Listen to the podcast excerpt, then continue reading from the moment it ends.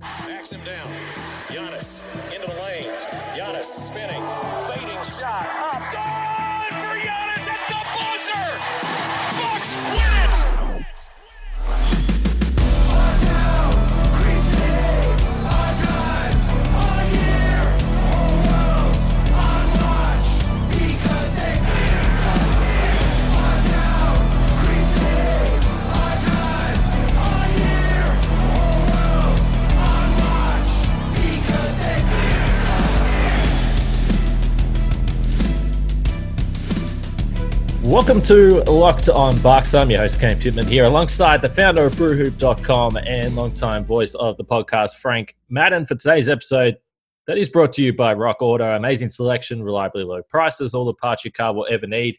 Just visit rock auto dot com and tell them Locked On sent you. So, day two of free agency, as we're recording this at uh, nearly eleven p.m. Central Time, is starting to wind down. And as you pointed to on yesterday's show, Frank, the, the shelf life of these podcasts tends to tends to stay pretty short. There's always action. There's always things going on.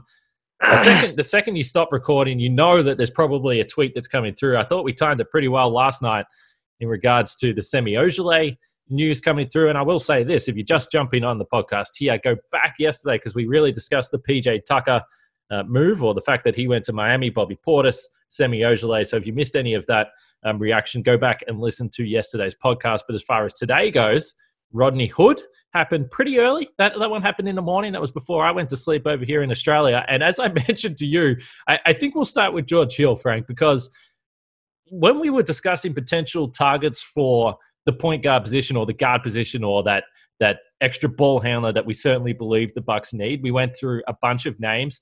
And uh, I don't want to put words in your mouth, but I think we both sort of loosely referenced George Hill and maybe even laughed a little bit. Ah, he's not coming back here. Sort of dismissed the idea that George Hill would come back to Milwaukee. And here we are. I wake up this morning.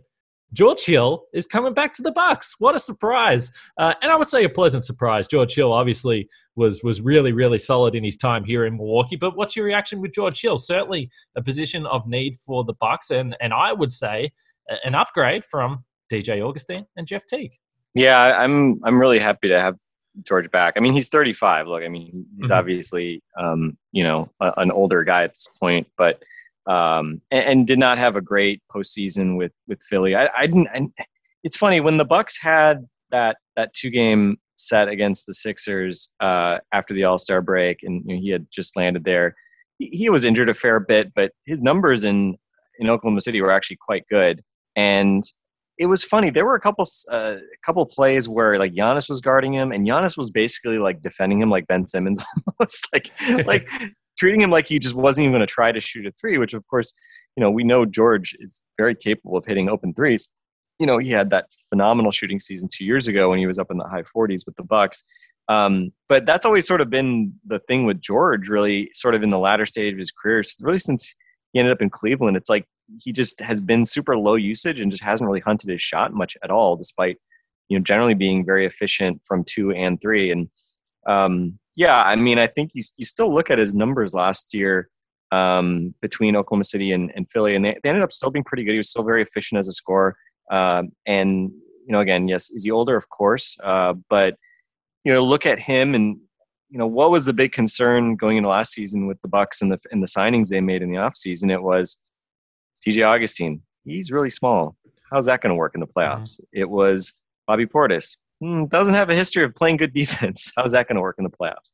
Bryn Forbes, he's also really small. How's that going to work in the playoffs? And um, obviously they ended up pulling the plug on D J Augustine and exchanging a questionable defending point guard for P J Tucker, which obviously worked out uh, in the best way possible in the postseason. But, um, you know, Portis was, he was kind of mixed bag defensively, obviously, in the playoffs, but found his way after that net series and, you know, grew into a really key player in, in those last two rounds. And obviously I think as a Bucks fan, you have to be thrilled to have him back, given that, you know, he's a very good regular season player and um, hopefully can, can be productive in the playoffs. And, um, you know, we'll see with Bryn Forbes, he's still on the market. Never say never. Uh, Bryn Forbes is still on the market.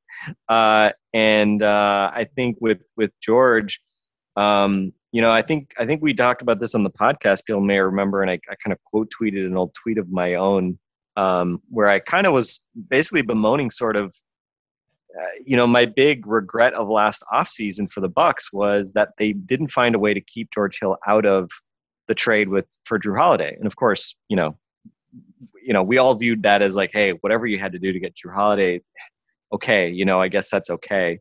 Um, but I, I just couldn't help but think, well, what happens if you keep George Hill? You don't have to spend the mid-level on D J Augustine, and you can use that on some other type of player. Man, that that probably puts you in a better spot going into the regular season. Ultimately, it all worked out, right? They ended up trading D J Augustine, getting off that contract, and the, the deal that brought P J in.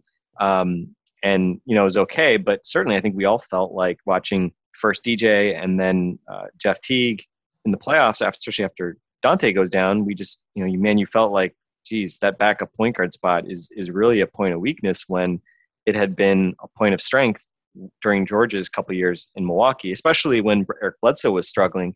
I think it was always a relief to know that you had a really steady two-way guy in George who had good size, could knock down open threes. Um, and, you know, while he was here, I mean, he, he could still get to the rim and dunk like from half court settings from time to time too. You know, I mean, he didn't always seem to really look for his shot, but at times, you know, when he did, he, he seemed to still be pretty good at it. So, um, you know, the age is obviously a factor, uh, but uh, I think he's a guy that, that I think you have to like the way that his steadiness fits into the backcourt for the Bucks. Um, and, uh, you know, Dante DiVincenzo tweeted out a very excited GIF when the news broke.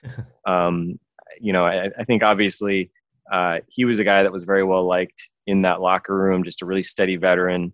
And, um, you know, when we, when Bobby Portis said, run it back, um, you know, we thought, okay, they're going to try to bring Bobby and P J Tucker back.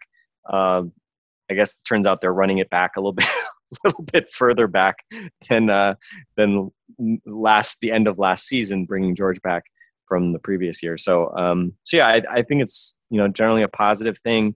Um, I think, you know, again, assuming he can still be, uh, you know, close to the guy that we saw in Milwaukee uh, a little over a year ago, uh, you have to feel feel pretty good about this move. And, and again, you know, just thinking about uh, not just the regular season, but but guys that can play in the playoffs, guys that can be malleable enough to play different ways in the playoffs. I think George Hill is is much more of that type of player than uh, the kind of backup, you know, guards and, and lead guards that the Bucks had last year behind Jrue Holiday. I'll also say with George Hill that uh, I was thrilled that he was uh, that he was actually willing to sign back in Milwaukee as well, because as you pointed to, uh, he was a really popular player among the group and in that locker room. I, I know that for a fact, and you know, you already mentioned Dante DiVincenzo, but he always sort of described George Hill as his big brother. Those two connected right from the start, and it was really a bit of a shame. And you didn't know whether it was what happened on the court, stuff that was going off the court, but you didn't know whether there was some bad blood there. I mean, it was there was some stories out there. We didn't know, you know, how George Hill sort of felt about the organization. So I was thrilled to see him come back, and uh, and just, you know, whether it's off court, whether it's on court, um, good guy to have around the organization. So I'm happy to see George Hill back. And as you pointed to, it'll be interesting to see. Last point on George Hill here. I mean, he is thirty, just turned thirty-five actually, so. Uh, he'll be able to get through. Uh, it turns thirty-six in May next year, so hopefully that's when the Bucks are on a playoff run. And you know, hopefully the injuries don't linger. If you remember back to when he was traded to Milwaukee, he missed some time. He was certainly banged up when he got to the Bucks. They were able to get him healthy, and it ultimately paid off. He only played thirty games in total last year. When he did play, still played over twenty minutes per game. So I'd imagine he's still got something left in the tank. But we'll see there with George Hill. Now, Rodney Hood. Again, I mentioned this with Semi Ojeleye yesterday. Rodney Hood, perhaps not a guy that I had on my radar in terms of free agency acquisitions. And, you know, when the signing came out, I figured that it was going to be a minimum deal. That's certainly the indication that we have. So it's it's it's a fine signing in my opinion, but I did have some concerns. Well, okay, hopefully this isn't isn't isn't the, the one signing they've got. Hopefully they get that guard. Now they've got George Hill. I certainly feel better about it. I think it's just a giant question mark though, Frank. I mean, this was a guy that was playing or having a really, really nice run with Portland going back a few years ago. Then he had a disastrous Achilles injury that, you know, really takes out a high percentage of, of athletes that they're never able to really get back to be the same guy. But I will say this, he shoots the ball really well, a career thirty-six percent three-point shooter. He's got great size, six eight on the wing. Again, another guy that in previous versions of Rodney Hood, you'd say, well, he's a switchable guy. He can defend multiple positions. Just a big question mark for mine. I have no idea what he's got left. And to be quite honest, I had to get on Basketball Reference and see where he was playing last year because I had no idea. He actually played in fifty-five games last year, which was uh, a little bit of a surprise for me. Started with Portland, finished in Toronto. Uh, I think he was a part of that uh, deal with Gary Trent Junior All right, Frank, let's talk about Built Bar now. As we know, the best tasting protein bar that has ever been made. And with Built Bar this month, we're celebrating freedom of choice. Did you know that Built Bar has so many delicious flavors? There is something for everyone. When you talk to a Built Bar fan, they're definitely passionate about their favorites.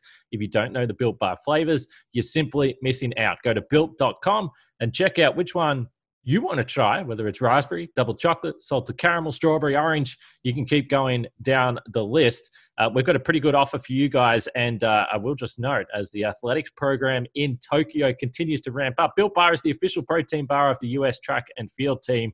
Just go to built dot com, use the promo code LOCKED, and you'll get fifteen percent off your order. Use promo code LOCKED for fifteen percent off at built dot com.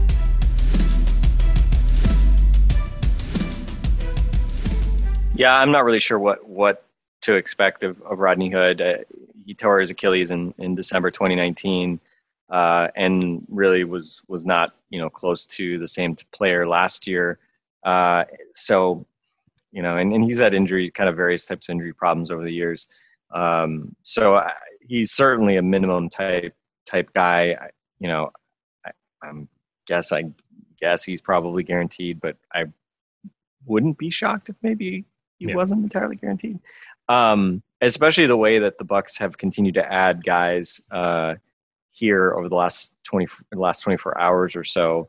Um, the roster's filled up quite quickly. Mamu is is coming in on a two-way deal to sort of accommodate uh, all those all those veterans that, that are being brought in, and and you know I think I think we'll see. I, it hasn't been kind of confirmed by any of the usual suspects what uh, what type of number.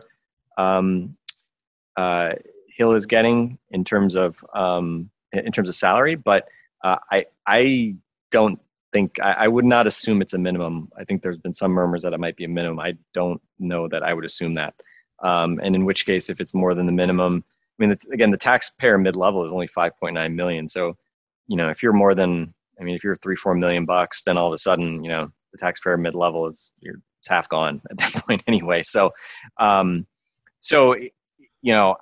I get the sense, you know, after Hill and Hood, uh, and obviously Portis uh, and uh, Ojeleye, seems like maybe there's one more guy um, that that you can add. But um, you know, I know there's been a lot of. Well, maybe we can talk a little about kind of like who else it could be. But um, you know, I, I I don't. It seems like there's still a lot of people talking tonight as we're doing this about. You know, oh, can they can they give Victor Oladipo the full taxpayer mid level or Danny Green the full taxpayer mid level? I, again. I might I might end up being wrong about this, but I, I don't believe that's probably going to be in the cards. I mean, Danny Green, I, I just don't know how you could get Danny Green for the taxpayer mid-level regardless. Um, but, uh, but you know, this is where it gets kind of interesting uh, in free agency because around day two, day three, this is when cap space and a lot of those exceptions tend to dry up and, you know, you can often find kind of the best values. If you know, if you're – I always like – my view is always like if you're a team that is uh, has very limited – you know, room really, I, I shouldn't even say that. Even, even if you have a lot of cap room, I, you know, you almost, unless it's like your own players that you're just trying to keep signing other teams, free agents, you pretty much always want to avoid the midnight or now five East, five Central time signings on day one. That's usually not the guys jumping at contracts. Uh, the second you get a chance at them, not surprisingly, those are oftentimes not team favorable contracts. So I mean, you don't need to um, do Ersan like that, okay? We love Ersan. We, we we don't need to out him on this podcast like that, okay? He's at home. He's, he's, yeah. he's just trying to relax. He's a free agent yeah. still. Well, talk talk about a talk about a real run it back move. Uh, bringing back yeah, yeah, yeah, yeah. Anyway, so so I think this is always where it gets a little bit interesting because you start to see deals that um, a lot of times like, oh man, they got they got so and so for only the taxpayer mid level, or you know, like today we, we talked about you know Malik Monk is like a young guy. Mm. Flyer type guy. I mean, he signs for the minimum with the Lakers, which, you know, I mean, is Malik Monk actually going to be like a net positive good player? I have no idea, right? But he's twenty-three. He's he's fun. He's a fun guy to to roll the dice on. So you can get a guy like that for the minimum. I think you feel feel good about it. But especially for the Bucks, you know, you don't have you know, obviously you don't have that much ammunition here to use in free agency. And, um, you know, I think the Hill signing, again, I, I, I feel pretty good about that, especially given some of the limitations and, um, you know, the, how hard it is to find a guy that can shoot the ball, make hit some threes, but also play pretty good defense. I mean, that's just, again, it's just kind of hard to, to find all those things um, when you're pretty limited in terms of what you can spend in free agency. So, so yeah, I think the Hill, the Hill move, um, I'm fine with it, even if it ends up costing a little bit more than the minimum. Um, and, um, you know, we'll see, we'll see kind of what else is in the cards. But again, I, I, I don't think they signed George Hill when they could have signed Danny Green or, um, I don't know, pick, pick, pick some of your other favorite types of players who probably are going to get um, more than the tax per mid level, or at least, you know, I get the impression the Bucks uh, did offer that, offer that to Danny Green, and I just don't think that was in the offing. But you know, again, this is a weird part of the part of the calendar where um, guys start to maybe again maybe surprise people signing for money that's maybe a little less than you expected. I, I don't. I mean, Patty Mills was probably the the the biggest early mover of the day when it was announced he was going to the Nets, which obviously I think. I mean, I don't need to tell you, Kane, nobody would have been happier to see Patty Mills in Milwaukee than than you. I think I certainly would have been also similarly excited about it. Um, but he ends up going to Brooklyn, so you'll just have to, you know, basically cut all ties, sever all ties with Patty Mills next year, I guess, uh, because of that. But um, but yeah, I don't know. Did a lot of a lot of interesting moves, and um, um, you know, I think I like the Hill move, Hood move. I don't know. I mean, he's a minimum. Um, I'm not convinced he's, you know, he's still a guy. I was actually, I've never really been a Rodney Hood guy, period, to be honest. Um, he's always been kind of a, like a below efficient, like low efficiency gunner type um, who kind of has, you know, hot shooting stretches and he looks really good, but maybe not as good as, uh, as, as some of the, the highlights or some of the high points suggest. So him coming out with injury, I treat that more as, you know, kind of a, a flyer and, and who knows, maybe he can be, be, a useful bench guy, but um, I'm kind of uh, a little bit skeptical of that. So, um, but I, I don't know. I mean, I'm I'm I'm certainly feeling like, you know, again, the the disappointment of the Bucks kind of punting on on P J, notwithstanding. I mean, free agency's been okay. It's been fine for the Bucks. You know, um, I think they've at least added a bit of depth here uh, in the first couple days, and um, you know, we'll see if we'll see if that all kind of pans out because certainly. When you sign a bunch of guys for low low dollar amounts, um, you're not getting you know gar- anything guaranteed with those guys. Um, so you, you're going to have to have things break your way, but um, we'll see.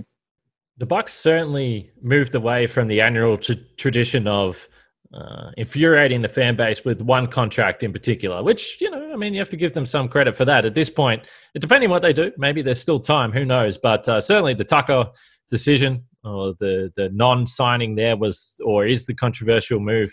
But as the roster stands right now, and I tweeted this out before I went to sleep last night, and of course, this was always moving. This was uh, after Hood and pre-George Hill here. So when you look at the roster right now, Giannis, Milton, Holiday, Lopez, DiVincenzo, Connaughton, Portis, Jordan Wara, Semi Ojeleye, Rodney Hood, Sam Merrill, Diakite, Elijah Bryant, uh, George Hill, obviously there as well, and Sandro Uh, Mamukelashvili. So I actually tweeted that out, and this was before Hill was on that list, and they were at fifteen with Sandro being that fifteenth guy. And I got a D M immediately from someone that is more in the know than me saying that uh, Mamu was going to be a two-way player. That has been confirmed later on. So if you put Sandro as a two-way player there, and this is assuming that Yorgos does not come over, and that's just me guessing that he won't, but who knows? He could be a two-way player as well. The Bucks roster currently is at fifteen, Frank, and as we've mentioned, you know, whether it's Elijah Bryant, Sam Merrill, I mean, there's some decisions to be made there. If they want to add one, there's certainly room to do so. And we should also say that Thanasis is a free agent, and uh, well, we haven't seen anything there. I put him in that fifteen right now, so of course, I mean, you know, maybe Thanasis doesn't come back. I just don't see it. I've always assumed that he'll be a guy that'll get a contract, whether it's one year, two years, whatever it may be. At the minimum there, I'm just assuming that Thanasis will come back and play for this team. But I am kind of in the same boat as you, that I, I do think that the Bucks have, and whether or not you're happy with the signings, that's a completely different discussion, but I do think that they've at least addressed the the needs if you're going to lose P J Tucker, Ojeleye, and then they've got another wing guy in Rodney Hood and a backup point guard. So I think generally they've filled the gaps that we identify, but I do think there is potentially another signing there. Oladipo is clearly the name that gets thrown up a lot, and we'll see. I mean, there's huge question marks over him, obviously, health-wise. I think it's interesting, and I spoke about him last offseason as a guy that, you know, I was really interested in taking a flyer on. I thought that there were some positive signs when he came back, and I'm just looking at the cleaning the glass numbers now. And this, to me, was the biggest sign that I thought that he was looking pretty confident and looked like he was at least maybe not going to get back to peak Oladipo, but becoming a productive player as, you know, a number three guy or a number four guy, however you want to describe it, a scorer off the bench, whatever it may be. And that was his finishing at the rim. So when he first came back from his injury, he wasn't scoring at the rim at all. And it's obviously a super small sample size, but in twenty nineteen twenty with the Pacers, he was at forty-four percent at the rim. Last year, uh, across the entire season, uh, he was over sixty percent at the rim. And I just thought that that was a really good sign. He was aggressive. He was taking it to the paint. Now, of course, then he had this major quad injury again, and now the question marks are all still there. But I'm probably in the in the boat that I would have very, very low expectations for what he could do, but I would take a flyer on Victor Oladipo if he was a guy that was available. A quick note now from bet online dot a g, who have been uh, fabulous sponsors of the podcast for a long time. Baseball season is in full swing, and you can track all the action at BetOnline. The Brewers, as I keep mentioning, just rolling along. We all hope they continue to push towards October baseball and hopefully a successful postseason run. But you can get all the latest news, odds, and info for all your sporting needs. So before the next pitch, head over to bet online dot a g on your laptop or mobile device and check out all the great sporting news, sign-up bonuses, and contest information. Don't sit on the sidelines anymore, as this is your chance to get into the game as teams continue their run to playoffs. That's BetOnline, your online sportsbook experts.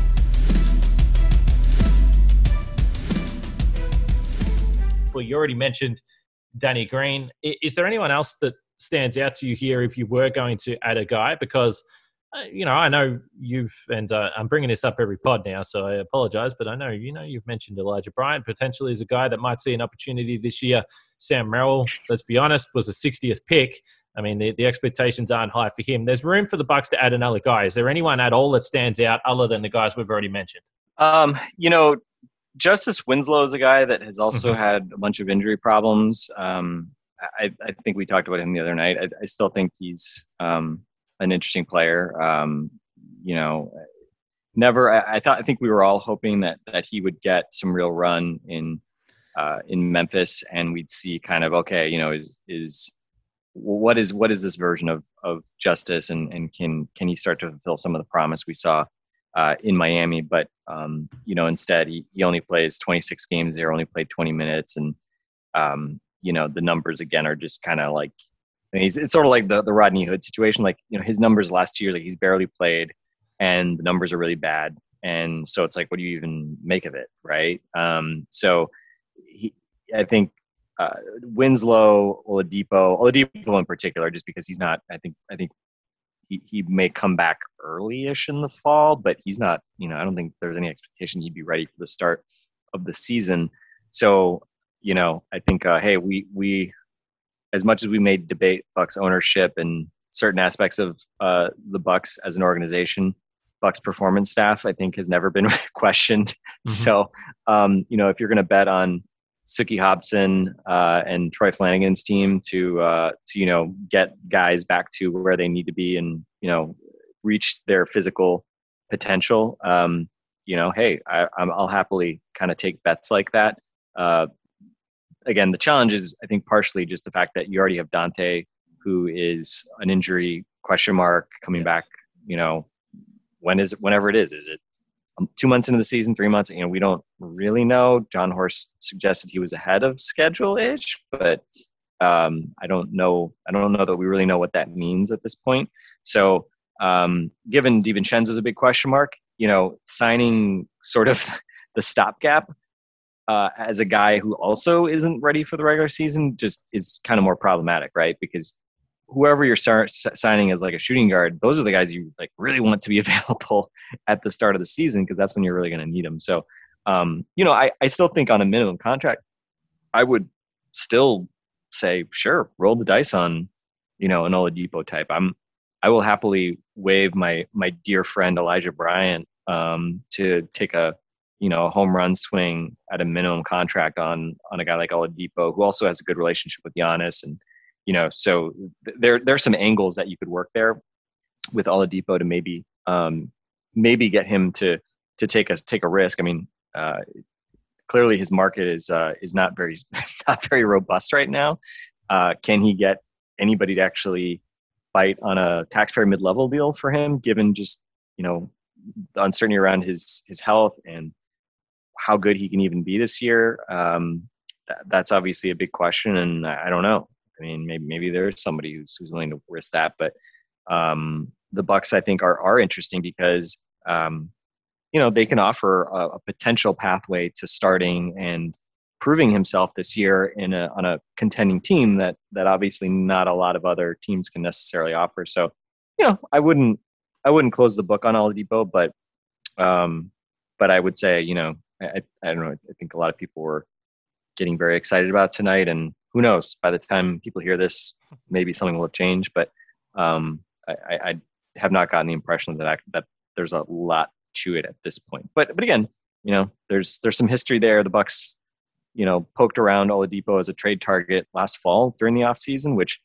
man, talk about sliding doors. Can you imagine if the Bucks had, had opted to, uh, instead of pursuing Jrue Holiday, if they had, you know, obviously they wouldn't have had to pay as much for Oladipo last fall. But, I mean, that that's one of the all-time, um, thank goodness they didn't go for that moves, right? If they had uh, paid a lower price but but ended up with Victor Oladipo last year instead of Jrue Holiday, um, that's that's one of those that probably we don't want to think too too hard about. But um, but as far as, you know, a minimum contract guy that you don't have to give up anything for, and, you know, maybe you have to cut loose uh, an Elijah Bryant or a Sam Merrill or something like that, you know, I think that's fine. And the, and the other thing too is, I mean, you know, you could potentially also waive an Elijah Bryant and then bring him back on a two-way or something like that as well. So it's not like um, you know, you're you're condemned to uh, to lose those guys forever. I think only catch next year is we're not expecting two ways to be eligible to play in the playoffs, but I don't, you know, not to, not to put a damper on, you know, the Mamu or, or other two way uh, excitement, but I don't know that uh, two ways being ineligible for the playoffs is going to, going to be a big factor for the Bucks. Um, and, and again, if, if somehow it was, if Mam, you know, if Mamu sets the world on fire, uh, you could always convert him uh, sometime during the season. But uh, but yeah, um, we will we will see. So just some other names. And uh, obviously, if some of these guys have, have already struck a deal, then uh, please correct me here, Frank. It's, it can be hard to keep track of this. And hopefully this is up to date here on Spot Track. But some of the guys that are still out there that some of the listers may have some interest in. And again, I don't know whether some of these guys are even going to be attainable for that for that mid-level, if, if that's what was on offer. But Reggie Jackson, Wayne Ellington, uh, Wesley Matthews, obviously, old friend. Uh, again, I won't say, I'll never say never after George Hill returning, but I would be surprised if Wesley Matthews came back. Uh, the, some other players that are on the list here, uh, Avery Bradley, Lou Williams, uh, Paul Millsap. I, I think that he's still out there as well. You already mentioned Justice Winslow, but J J Redick is out there, K- Kelly Oubre, Dennis Schroeder. So there is some names. Garrett Temple, uh, oh, sorry, he signed with the with the Pelicans. But there is a bunch of veteran names out there that, you know, would be certainly intriguing. And you may look at them and say, yeah, I mean, that's going to be more valuable than than perhaps one of the other guys that's towards the end of the rotation there or the end of the roster there. So we'll see. And, of course, because it wouldn't be me without mentioning an Australian, Dante Exum, still looking for a home. And, uh, you know, again, I mean, you already mentioned with the injury concerns, perhaps he's not a guy that the that the Bucks would be targeting. But for anyone that hasn't watched Australia in the Olympics, he's looking pretty damn good. He actually dunked on two guys last night, one of them Campazzo, which, as we all know, uh, Facundo Campazzo, one of the most annoying players to to play against, or watch, watch your team play against. And Dante Exum put it on the floor, dunked on two guys in the one poster, and of course Campazzo whacked him across the back of the head as he threw it down. But Exum's looking really good. If the Bucks didn't have injury concerns, I'd say give him the fifteenth spot. I'll be happy. People will have to listen to me talk about Dante Exum all year long, but there is some names still out there. There's no doubt about that. And as you pointed to, it's generally on day three, day four, day five, where there's some hidden gems and you see that tweet come through and you think, that guy was still available? Oh, man, I can't believe that he got paid that money. I mean, I, I, Exum's actually a guy that I was thinking about earlier today um, before the Hill announcement. Because, he does me. Well, I, I mean, so a lot of us, I think, probably watched a lot of random YouTube clip, YouTube clips of Dante Exum in uh, you know twenty fourteen because of that draft, and yeah. obviously him being a highly touted guy that year, and the Bucks having the second pick. And um, you know, it's it's unfortunate that he just sort of never, um, you know, never could really kind of break through, and then held held the injury problems so far in his in his pro career. Uh, because I mean, I think it was against the I want to say the Rockets, maybe the Rockets in the playoffs, where you know he just has stretches defensively. I think against Harden, he had some stretches defensively where it's like, man, you know, he's got a big frame for for a guard. Um, he's obviously not like thick and strong, but he's kind of got some wiry strength. And um, you know, and again, I'll defer to you. I haven't watched him lately, but you know, after all the injuries, sounds like he's he's doing pretty well. Uh, but certainly he's a guy that physically has, has some really good defensive tools, and offensively, you know, clearly has never sort of put it together in any sort of consistent way. But certainly, you know, if the quickness is there, he's an interesting player. He's got some playmaking ability. The shooting has obviously never been consistent for him mm-hmm. um, from the perimeter, which obviously is, you know, long-term that's a problem, especially on a team like the Bucks. But, uh, but yeah, I mean, you know, like, would I rather take a flyer on, you know, Sam Merrill or, or Dante Exum? I mean, again, I, I think when you are just coming off a really long playoff run, who were the guys that could could get minutes? It, you know, it was guys that could defend, right? And um, you know, I think with Dante Exum, you at least make the case that hey, he's can be a versatile defensive guard, and um, maybe if he finally puts something together a little bit on offense, you know, can he be a, a can he grow into sort of like a backup guard type role? I don't think that's a huge, a huge stretch. Um, and you know, it's, it's crazy to think, I mean, he's twenty-six years old. I mean, he's a year older than Sam Merrill. So it's, you know, it, it's, it's easy to forget just sort of how young he still is. And, um, at six, six, again, just the physical tools are, are very interesting for, for a guard who, who can handle the ball a bit. So, so yeah, I, I would have been, I, I, you know, you know, if you asked me, would I rather have Rodney Hood or Dante Exum, like, given both guys injuries, I think you can make a good case that, that Dante Exum might actually be more interesting um, just because I, I can see Dante Exum being useful defensively in the playoffs. I'm not sure. I don't know. I'm not as sold on Rodney Hood at this point being able to do that. So, um, so yeah, shout out to Otto. And, and we need an Aussie. We need an Aussie to, you know, to give you an angle to, to be a, an Aussie fanboy a little bit with the Bucks. I mean, we've had a rich history of, uh, of Aussies in this in this city, so b- baseball and basketball, you know, lots mm. of Graham Lloyd, Dave Nilsson, Trent Durrington, I think is also Australian. You know, gotta gotta need to bring some back some Aussie. If we can't have Kane in Milwaukee, we gotta have some some Aussie athletes. Yeah, and you already mentioned Troy Flanagan. Suki Hobson is is certainly uh, we, we claim her. Yeah, yeah, we claim yeah. her. There's there's no doubt about that. Andrew Small, the physio. There's a bunch of Aussies on the staff, so give them someone, give them a fellow, give them a fellow Aussie to to uh, to have in the locker room. And when I was in Milwaukee, uh, so whether it was Andrew Small or Suki, and, and when Thon when he was there in Daly, there would always be this little Australian circle in the locker room after the game. We'd all be chatting. It was never about the game. We were just bullshitting about general, you know, whatever stuff that we talk about.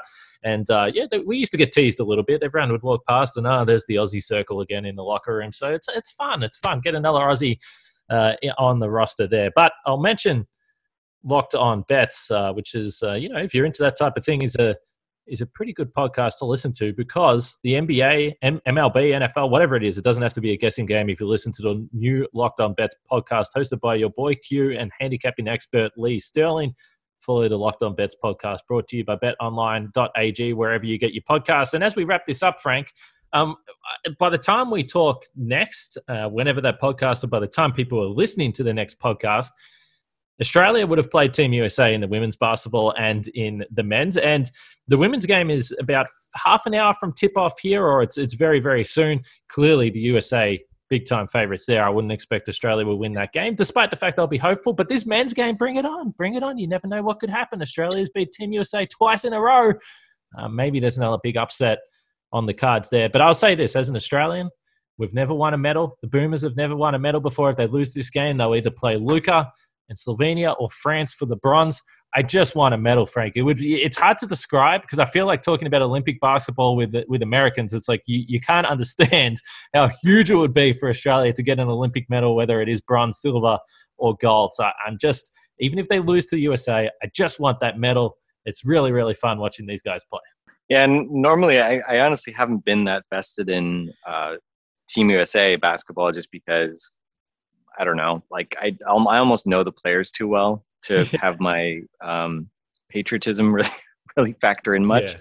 And since there hasn't typically been really Bucks connections um, in, in quite a while, I mean, kind of Michael Redd had a year where I think, I don't think he played really the year he went to the Olympics. Um, and Big Dog famously went to the Olymp- well, was on the Olympic team, but then didn't actually play because of injury.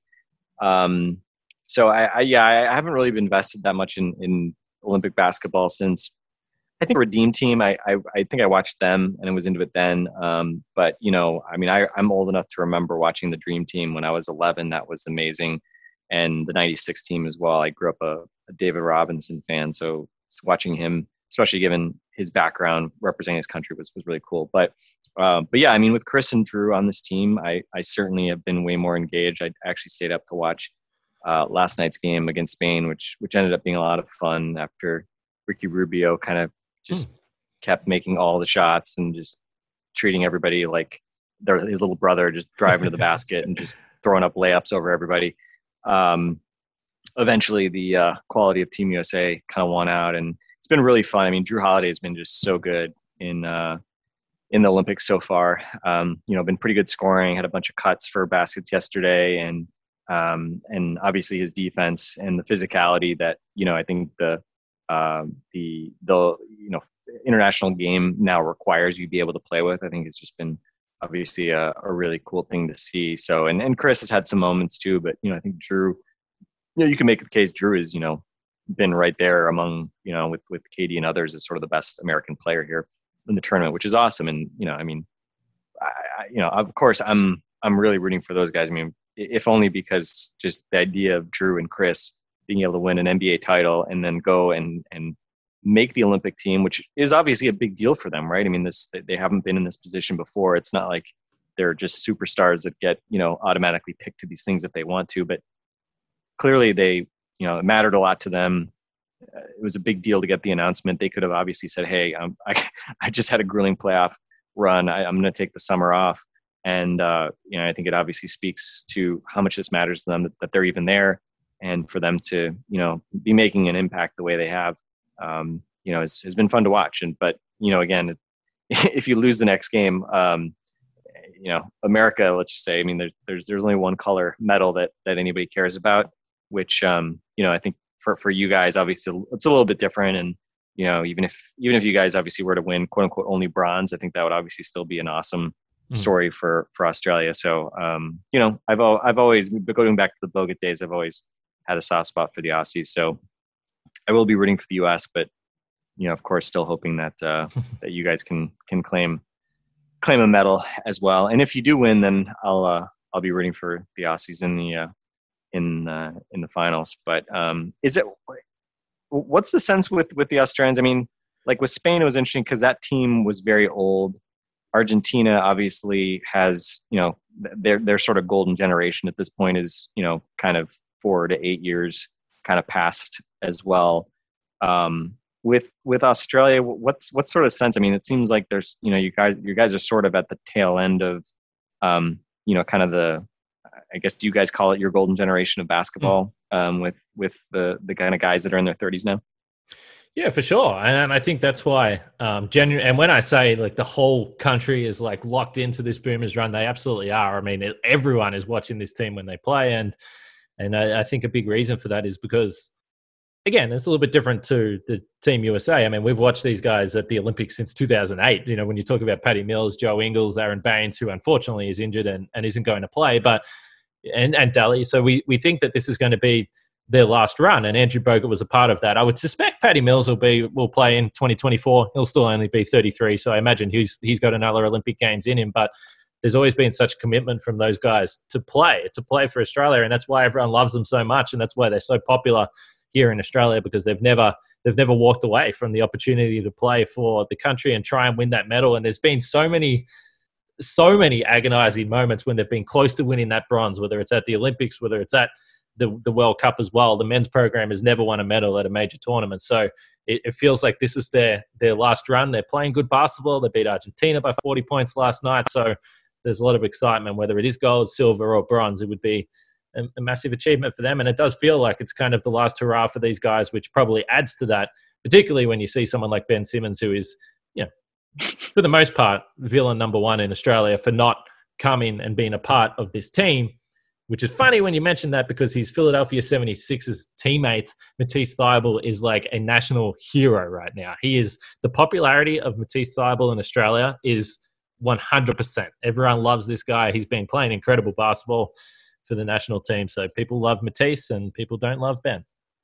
How Thybulle's like family, like he wasn't born there, right? Like they like moved there when he was a kid and he was there for a while. Is that, is that the history? Cause I mean, I always sort of half jokingly always say that, that Ben Simmons isn't even a real Australian. I mean, he never really plays for Australia. He doesn't even really have an Australian accent. So I'm just like, ah, screw that guy.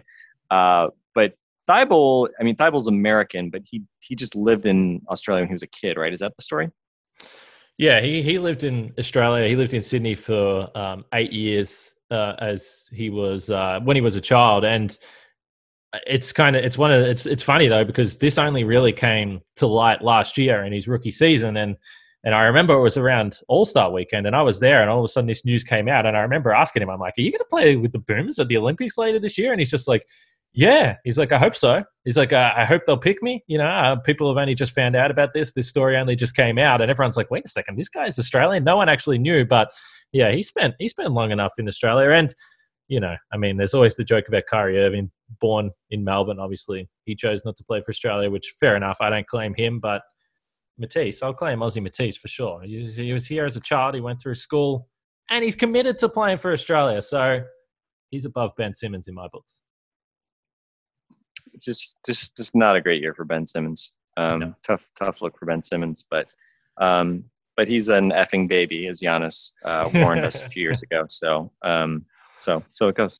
Well, let's wrap it up. But uh, I will say this: whether it's the Bucks theme, whether it's the Australian theme with me, uh, I we I just did a podcast with E S P N about this game, and um, you know, Patty Mills. So much of the Australians' fortune relies on Patty Mills, and unfortunately, he's going to have Jrue Holiday waiting for him uh, in this game tomorrow. So we'll see what happens there. But the Bucks. Uh, free agency will continue to roll on. We'll see whether they do have another move. As I said, if you missed yesterday's podcast, go check it out. We talked about Bobby Portis, P J Tucker, Semi Ojeleye today. Obviously, the news with Rodney Hood and George Hill. So I would suspect there's still moves to come. We'll discuss it all on the podcast. Thank you all for joining us. For Frank and myself, we'll catch you guys tomorrow.